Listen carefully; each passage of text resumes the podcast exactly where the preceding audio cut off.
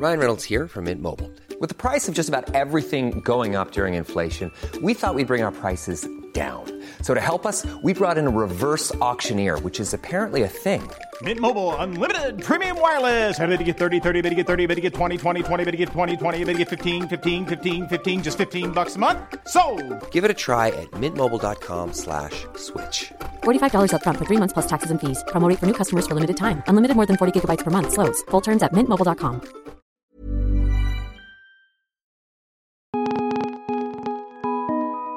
This is the Vice Guide to Right Now, a daily rundown of all things Vice. It's Thursday, March 1st. I'm Sophie Casas. Today, we're diving into the dark depths of the internet to learn about the new phenomenon of AI generated fake porn and its potentially harmful implications. But first, the headlines. This week, the Supreme Court ruled that undocumented immigrants aren't entitled to standard bond hearings. Typically, defendants in criminal cases get a shot at bail within days of being arrested. But undocumented immigrants can be held for months, sometimes even years, without that same opportunity. In 2015, a lower court ruled that immigrants had to receive a bond hearing within six months of their detention but the Supreme Court struck down that time frame. It hasn't yet offered a replacement, and lawyers are scrambling to figure out what will happen to their clients. South Dakota is set to become the first state to not only tell abortion providers what they can say to patients, but also what they can't say. Historically, South Dakota has had some of the most restrictive abortion laws in the country, and there's currently only one abortion clinic in the whole state. Already, providers there are legally required to tell patients certain information, such as, quote, abortion will terminate the life of a whole, separate, unique, living human being. But under a first of its kind law passed on Monday, providers can no longer preface that information with the phrase, quote, politicians in the state of South Dakota require us to tell you that. And on Wednesday, Dick's Sporting Goods, one of America's largest sports retailers, took a controversial stance in the debate over gun control. They announced that in the wake of the school shooting in Parkland, Florida, they will no longer sell assault style rifles, high capacity magazines, or bump stocks. Dick's will also stop selling firearms to people under the age of 21. And now, here's the news you won't get anywhere else. Within the last three months, a new user friendly app has resulted in an explosion of convincing AI generated face swap porn. These videos are being called deepfakes, and they're taking the internet by storm with terrifying speed. In a media landscape plagued with fake news, and during a nationwide reckoning with sexual harassment and assault, deepfakes raise pressing questions about consent and how we consume visual information. I sat down with motherboard writer Samantha Cole to parse out this issue. For the past three months, you've been reporting on a new phenomenon, which is AI generated porn. Can you talk about where this all started and what it actually is? Sure. So, this all started essentially on Reddit by a person under the username Deepfakes. So, that's where the name Deepfakes came from. That's what people call these videos now, which are fake porn videos generated using a machine learning algorithm people take the faces of celebrities usually and swap them onto the bodies of porn performers using a machine learning algorithm that trains on the two data sets to make one video. And it looks pretty real. It's not quite perfect yet, but some of them are pretty believable. In some ways, this is very new, the sort of degree to which these images look real and how accessible this technology is becoming. But people have been doing these sort of face swaps and fake imaging for a long time using Photoshop. So, what's different now? Uh, what's different now, I think, is that you can create a pretty realistic video that looks like someone's doing something that they didn't without a ton of work. They're not easy to do. Um, you still require a little bit of knowledge on how AI works and how to code and some decent computer hardware, but it is doable for anyone on the consumer level with a little bit of patience. And I think the difference between this and like Photoshop is we're pretty accustomed to Photoshop and how that works. But video is kind of our, it's like our gold standard of believability. You see someone doing something in a video, you say, oh, that definitely happened. You hit share, it goes viral, and then that's kind of what happened, for better or worse. So it's just a different level, a new level from the photoshopped images, which have been going on for years and years since Photoshop existed. So someone also turned this one person's work, this deepfakes original user's work, into an app that you would download on your computer to run this itself. You kind of just give it the data sets, you set it up with a few tweaks and let it go. So it used to be something that wasn't so accessible to everyone. Now it's kind of democratized into something that everyone can have their hands on.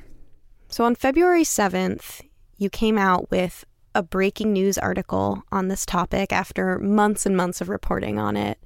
What happened that day? So, on that day, uh, we finally saw Reddit take some action. Reddit is kind of where it began, um, where it started getting widespread. And we had been asking them for at least a week and a half for some kind of comment on what they were planning to do. In the meantime, Discord and Twitter, Pornhub, a lot of other platforms said that they weren't going to allow deepfakes on their sites anymore, and Reddit was radio silence. So on that day, Reddit finally started moving on these subreddits and saying, we're not going to allow this on our site. They actually took what used to be a single rule about uh, non consensual porn and child porn and turned it into two different rules that were more widespread and covered deepfakes, essentially. So that was a big deal because then these makers had to go to other platforms to keep doing their hobby, and everywhere else had pretty much told them no more. So they were kind of driven, driven deeper into the web, I guess. In one of your articles, you mentioned that before Reddit shut down or banned deepfakes, that subreddit actually had 90,000 members. So it's definitely a big step that Reddit has banned this, but we're still going to keep seeing it and seeing it evolve. So, generally speaking, what do you see as the implications of this technology now and moving forward? I think the implications for this are pretty serious. Um, it's already a huge problem with fake news, and as we've seen in the current news cycle and even in the election in 2016, fake news is a huge problem. And I think this is going to make it way worse. This technology moves really quickly. It can be combined with voice fake voices. You can take a fake video of someone saying something and combine it with their voice saying something they never did. So I think that fake news is going to be the biggest problem. I think that's going to be the largest implication that I see outside of porn, at least. Outside of the context of porn, how is AI being used more generally? So, with this particular technology, it's already been used by big entertainment studios in Hollywood on things like putting Carrie Fisher's face on young Princess Leia in the end of Rogue One. Um, there are definitely good uses for this type of AI. You can protect someone's identity better using it. Um, you can, you know, create pretty cool movie effects and things like that. But these were all things that were done by big studios and AI researchers and not just your average hobbyist at home. In this new deepfake landscape, are there ways that we can protect ourselves and our faces? There are definitely things that you can do once you find yourself the target of these things. I think the average person is not quite as in danger of finding themselves in fake porn as a celebrity or a porn star. Most of us, thankfully, don't have thousands and thousands of pictures in high resolution of our faces available on the internet like celebrities and porn performers do. And that's what it takes to make one of these right now. But that's not to say that the technology won't advance and get better and it will only take, you know, a couple dozen pictures off Facebook or something. legally there are some things you can do, but it does still exist in a privacy law gray area. It being a mashup of two people, it's not quite you. So that's a really interesting problem that we're going to have to have a lot of debates about and some reform over. As far as protecting yourself and your images in the future, I would say think carefully about where you put lots and lots of selfies and who you give that information to. That is not to say that you shouldn't be using social media in the way that you're using it now. Platforms should definitely step up and protect their users better than they are. Um, but until that happens, unfortunately, we have to kind of protect ourselves. Following your coverage of deepfakes and AI generated porn over the past three months and seeing how quickly it's evolving, it's all a little bit grim and kind of scary. Is there anything positive that could come from this technology or the press around deepfakes? So, pretty much every AI researcher that I talk to about this really emphasize the need to start having these conversations now where we talk about uh, what is acceptable use of the technology and where we draw the line. I think it's bringing a lot of those questions up that have been much needed, and now we're seeing them happen at a faster rate. So I think that's the biggest positive step is that we're going to start thinking about and assessing how we view media on the internet, how we think about who owns our likenesses and our bodies, how other people think about women, and how they see these two groups of people as just kind of objects that they can manipulate on their computers, which has been going on for years, but now it's really in our faces with this. And I think one of the biggest positives to come out of this is how we've seen platforms respond and them saying, This is it, no more of this. We're not going to allow non consensual porn and women's images being used without their consent on our platforms. And I think that's one of the best things to come out of this. To learn more on this topic, make sure to follow Samantha's reporting on motherboard.vice.com. That's it for now. Thanks for listening, and tune in again tomorrow for another Vice Guide to Right Now.